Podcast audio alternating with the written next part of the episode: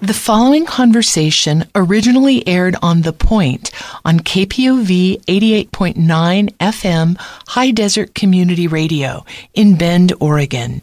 Airing weekdays at 9 a.m., The Point is a half hour, locally produced show focusing on people and events in Central Oregon. All right, guys, it's great to be with you today. Ben Marsh and Chris Fasan and Russell Simpson, all of you from around the Bend Farms. I'm excited for us to be able to give an update to our community about what you guys are doing. No, we're equally excited. Thank you so much for having us on the show again, Carolyn. That's great. You bet. I, well, I know that you have been working very, very hard for a number of years to bring all of this dream to reality. And it is really a pretty awesome reality, too. You've teamed up with the Giving Plate. So we can start out just by giving a little bit of background if you'd like to, and where you're at, and where it's going, and how it's working, too. Absolutely. Love to. Thank you. Since our last interview that we had with you, we have had a lot of really interesting twists and turns in the road you know and of course i think we use we often use covid as sort of a landmark or a reference point for a lot of the interesting things that have that have happened.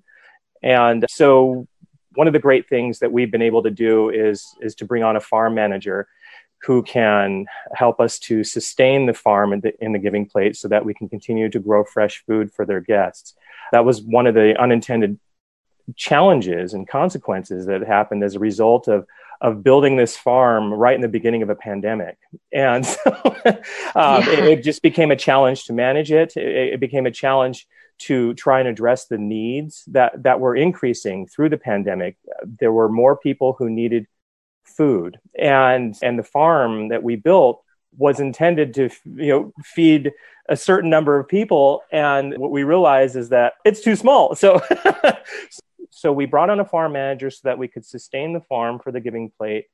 And then we have plans to grow more food because we realized through the lessons that we have learned through this growing experience of the giving plate that there, well, I think to date, there's been over a 20% increase in the number of people who are requiring the giving plate services since last year. And last year was a 30% increase from the previous year. So the big question mark is well, how are we going to meet that challenge, right? So, so what we're doing is uh, we're putting our heads together. We are talking a lot. We're we're formulating plans and we're executing them. So, so our our next big step that we'll be taking is is to expand the farm. In the yes. And Chris Fasan, you also were one of the co-founders, and you're the branding and marketing strategist. How are you working through this too, with all the ins and outs that have been thrown at us through COVID? Well, our main agenda right now is to, like Ben said, we want to expand our capacity and our ability to to grow more, to help more people, and uh, and to grow a more diverse array of things. Uh, when you have a small uh, environment, uh, an enclosure, you're limited to the environment that you can create. And wanting to be able to grow different types of things requires some diversity in in the uh, the growing environment. So what we've been doing is trying to to fundraise in order to allow ourselves to to expand our operations to have a larger growing facility where we can can actually have a more diverse output and to to be able to help more people with it so you know all our efforts creatively have been going into into that fundraising campaign Sure, and fundraising is a big piece of, of everybody's work these days because there's there's such a need all the way around, and as Ben pointed out, the the need has grown exponentially through this. So, how are you approaching some of that fundraising? You know it's it's a challenge. It's a challenge uh, with all of the different things going on in the world to raise above all of that uh, that uh, demand for attention and, and, try to to you know get to the top of that priority list for people. So you know, we've put something together as far as an email campaign and we have you know, facebook outreach and we've been reaching out directly to local businesses uh, letting them know what we're trying to do and seeing if they're interested in in supporting us and partnering with us. Guys, let me know if we have any more efforts beyond that. Russell. We have been having some good traction with uh, medium and small local businesses. They exist in the community, they deal with the community on a daily basis, and they really understand that the need here is high. People need locally grown, very nutritious food, and we're providing that. So we have been having some some partnerships with local businesses and organizations. And your collaboration with the Giving Plate has to be helping out too, because people are coming in there and finding and receiving the food that they need. So, is is that a pretty good venue for you for getting the word out about what your plans are? Oh, absolutely. Yeah, through especially through social media, and we we send little shout outs to each other through through Facebook, and uh, and so their followers will comment, post lots of comments about how great they think the project is, how they're looking forward to seeing being able to uh, get things up and going again, and in, in in addition to the grassroots type fundraising that we've been able to do up to this point, we've also we've also been going after grants. So we we currently have a grant application submitted to Oregon Community Foundation, OCF, and, uh, and we'll be hearing uh, back from them hopefully in August. So that's really, really exciting. We're keeping fingers and toes crossed on that. Yes. Um, and then, of course, just leveraging the support of community partners who really like the project and who want to help provide a platform for helping get the word out. So, of course, we've had some interest from uh, local news station KTVZ, also Bend Bulletin, and uh, and I'm I'm currently texting back and forth with the the writer, the, the column writer who who published our story uh, in the Bend Bulletin, and he he actually just pinged me today and said that our story has been gaining so much traction. They have certain metrics that that show up for them, and I guess a lot of people are talking about our project. So that's so that's great. fantastic. Yes. Russell, you are the executive lead designer for the, the hydroponic garden itself. And you were explaining to me a little bit earlier about the, the intricacies of, of trying to increase the work that you're doing and, and increase the amount of space that you have to do a lot more growing. So tell us more about that the Giving Plate has been, you know, basically a perfect partner uh, for us to work with because they are a point of distribution of food, and they have kindly allowed the system to be built inside of their warehouse. It's actually on the second floor, and we actually took over a small space that was being used as just dry storage for foods. So it's just a small little corner that we're using. And we built an enclosure in there so that we can grow the first produce that we're offering, which is lettuce. As Chris said, though, we do want to expand and be able to offer not just more lettuce, but also more types of foods. But as he was uh, speaking about, different foods require different environments to grow in. So tomatoes need like a hothouse environment, whereas lettuce, it's a little bit cooler than that and slightly drier. Um, and strawberries obviously need their own type of environment too. So uh, part of our expansion would be possibly in the same space, creating different enclosures that can simulate different environments so we're able to grow more diverse array of foods and also just a larger quantity of foods to be handed out to the community. Thank you russell. We've chosen hydroponics specifically just simply because we're, we're looking at a high desert region with a very short growing season uh, where it's really challenging to grow in soil. I mean you have to import soil and then amend the soil and maintain it eh, which takes a lot of work and, and attention now at the Giving Plate, they don't have a soil-based environment in which to grow, so that that's a challenge. And, and so we, we had to really come up with a solution that worked best for the environment in which we were growing. So we're not really saying that, oh, well, hydroponics is the way to go. In some cases it is, but in the other cases it might not be. So, you know, I, I think that it's important to, to really emphasize how what, what we do, uh, what we really try our hand best at is to adapt the growing methods that are being used to the environment in which we're trying to, to integrate it. Right. And even in areas where the soil is rich and, and is well suited for growing, they use a lot of, of fertilizers and chemicals and things. I'm wondering, does the hydroponic growing alleviate some of that because of, of the fact that you're using water and it's pretty, pretty thoroughly vetted for, for growing things, isn't it?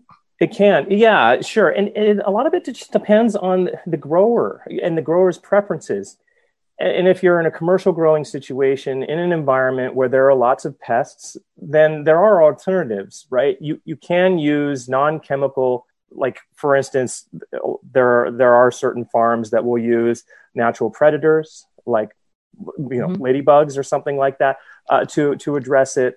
So one of the things that we have had issues with in the past with respect to insects, uh, we had some housefly issues so we just had to put up some some sticky tape to to address the housefly problem.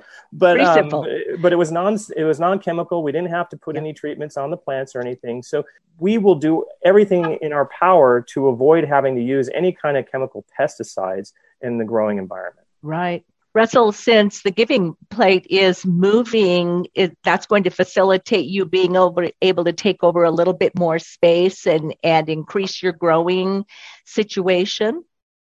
Yeah, we have a very good partnership with the giving plate. Their plans are still under development, but we are going to continue to work with them as they determine how they're going to move and how they want to use the space they certainly want to work with us in expanding our farm into whatever space is available. And that could certainly be in the warehouse. Paige Welsh is employed by you now as the farm manager. She wasn't able to be with us today. What kind of stuff does she have to do as the farm manager to keep things, the indoor farm going?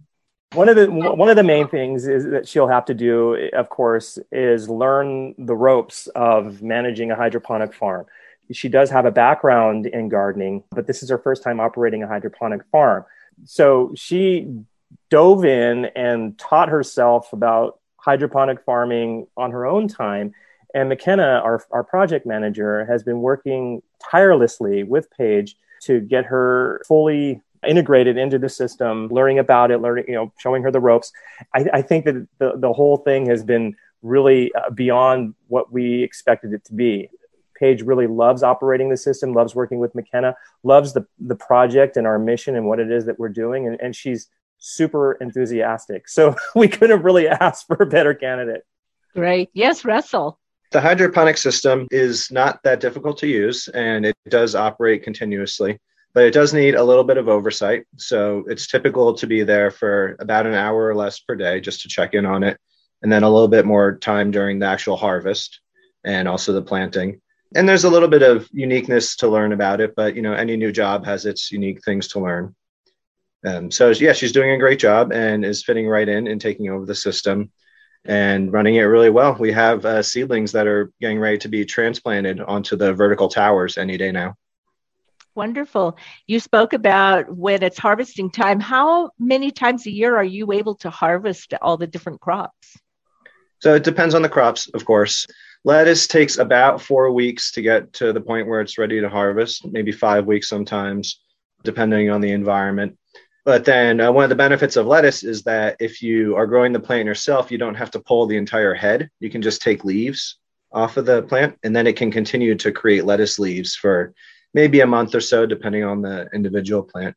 And that actually works really well with one of the things that we're starting to do, which is going to be offering a salad kit at the giving plate.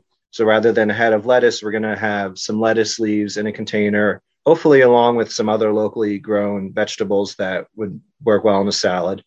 And we're also going to offer these salad kits with some ideas for how to use them in, in different meals and hopefully offer that in multiple languages as well to help serve our, our diverse community. Wonderful.